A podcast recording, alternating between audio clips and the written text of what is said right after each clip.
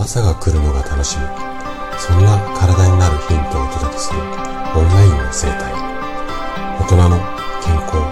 学。おはようございます。高田です。今日はね腱鞘炎についてねちょっといろいろと話をしていこうかなというふうに思うんですがで放送のタイトルはね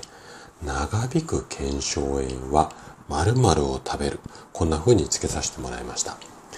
で実はね先日あの私の大好きな配信者さんのライブにお邪魔したところ腱鞘炎が長引いて悩んでいるこんな話をね、その方がされていたんですね。で、ライブの中でも、こう簡単にね、コメントでアドバイスをさせていただいたんですが、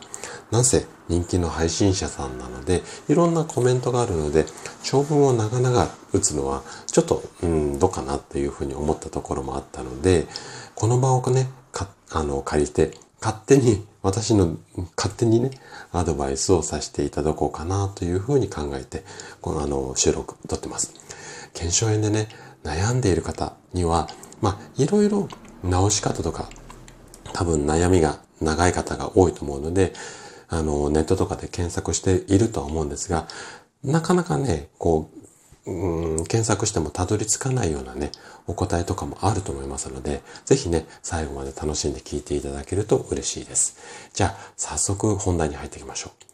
う。で、まずね、最初に、そもそもうん、腱鞘炎とは、このあたりをね、まあ、悩んでる方はね、すごくわかっていると思うんですが、聞いてくださってる方の中には、名前聞いたことはあるけど、どんな病気かわかんないよっていう方もいらっしゃると思うので、ちょっと簡単にね、あの、腱鞘炎とはっていうところから話をしていこうかなというふうに思います。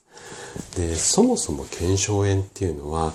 手だとか足の関節を動かすための腱っていうところがあるんですが、ここが炎症を起こして痛みだったり腫れを伴う、まあ、症状っていうのかな不快感を出してしまう。これが腱鞘炎っていうような病気です。要は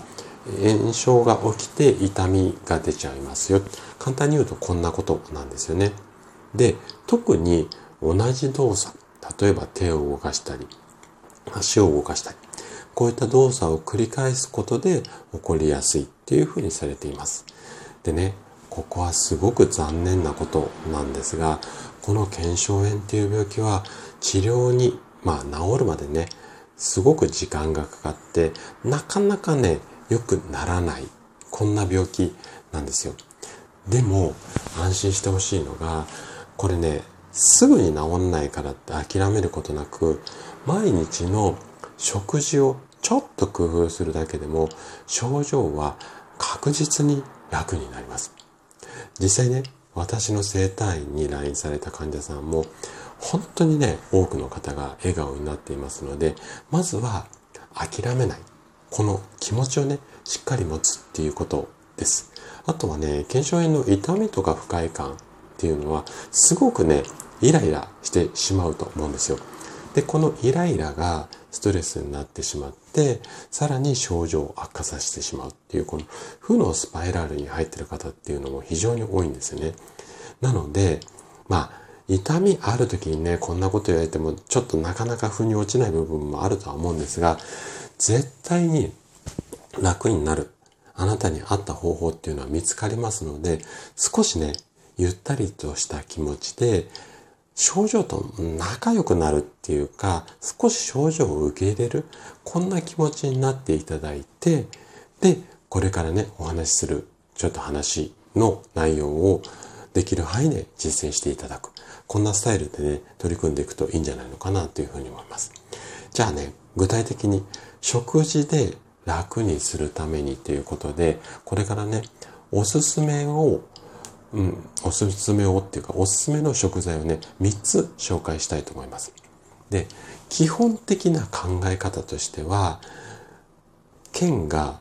炎症を起こしているので、この炎症を抑えたいんです。なので、ちょっと医学用語になるんですが、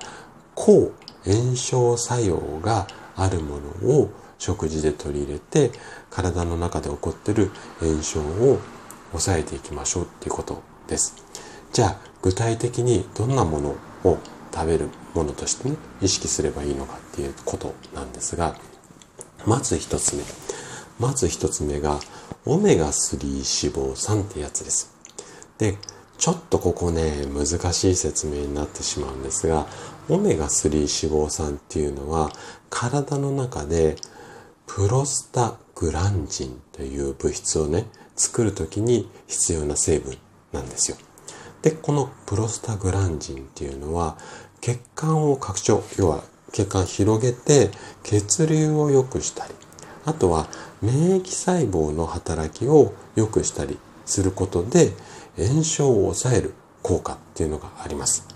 なので、オメガ3脂肪酸を積極的に摂りましょうっていうことになるんですが、じゃあ具体的にどんなものを食べればいいのかっていうと、まずお魚ですね。お魚の中でも青魚と言われているもの。あとはナッツ。あの、アーモンドとかくるみとかですね。あと、アマニ油とか、エモが、えっ、ー、と、エゴマ油みたいな、要は体にいいって言われているような油。これを積極的に摂るようにしてみてください。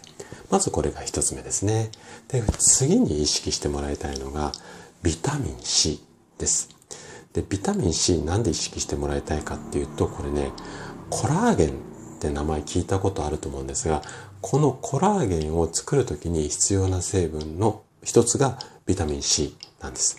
で、コラーゲンっていうのは皮膚もそうなんですが、関節などがね、弾力、うん、伸び縮みしたりとか、関節を強くする。こういった時に必要になる、あのー、栄養素なんですよ。で、腱鞘炎の腱っていう部分は、コラーゲンの一種が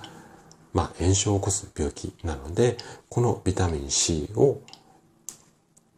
積極的に摂ることで症状が楽になる。こういったケースが非常に多いです。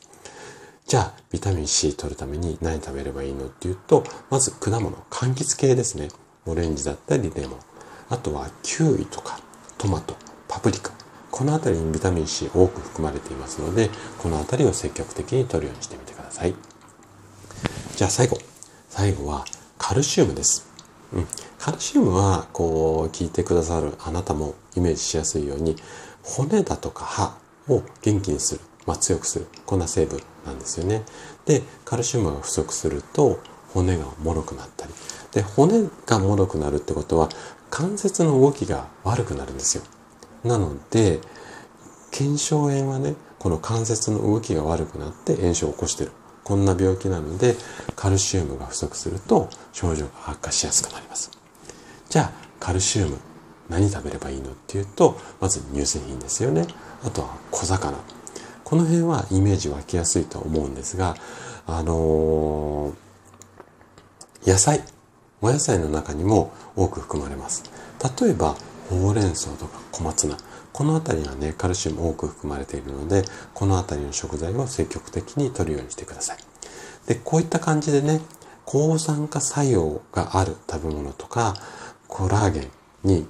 よく効く食べ物を積極的に摂取することで、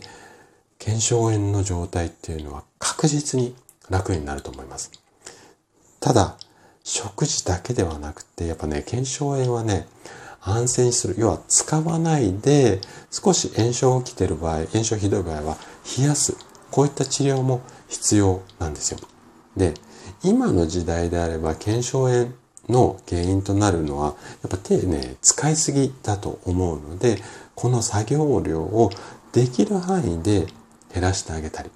で、作業が減らせないようであれば、お休み、途中の休憩を多く取ったりすることっていうのがすごく大切になります。で、腱鞘炎ね、すごく再発しやすい病気なので、ちょっとね、治療したり、こういった食事の工夫をすると少し楽になることもあると思うんですが、できる範囲で楽な状態の時にも予防。これをね、忘れずにやるようにしてみてください。はい。ということで、今日も最後まで聞いていただきありがとうございました。今日の話がね、あなたの健康のヒントになれば嬉しいです。それでは明日の朝7時またお会いしましょう。今日は素敵な一日をお過ごしください。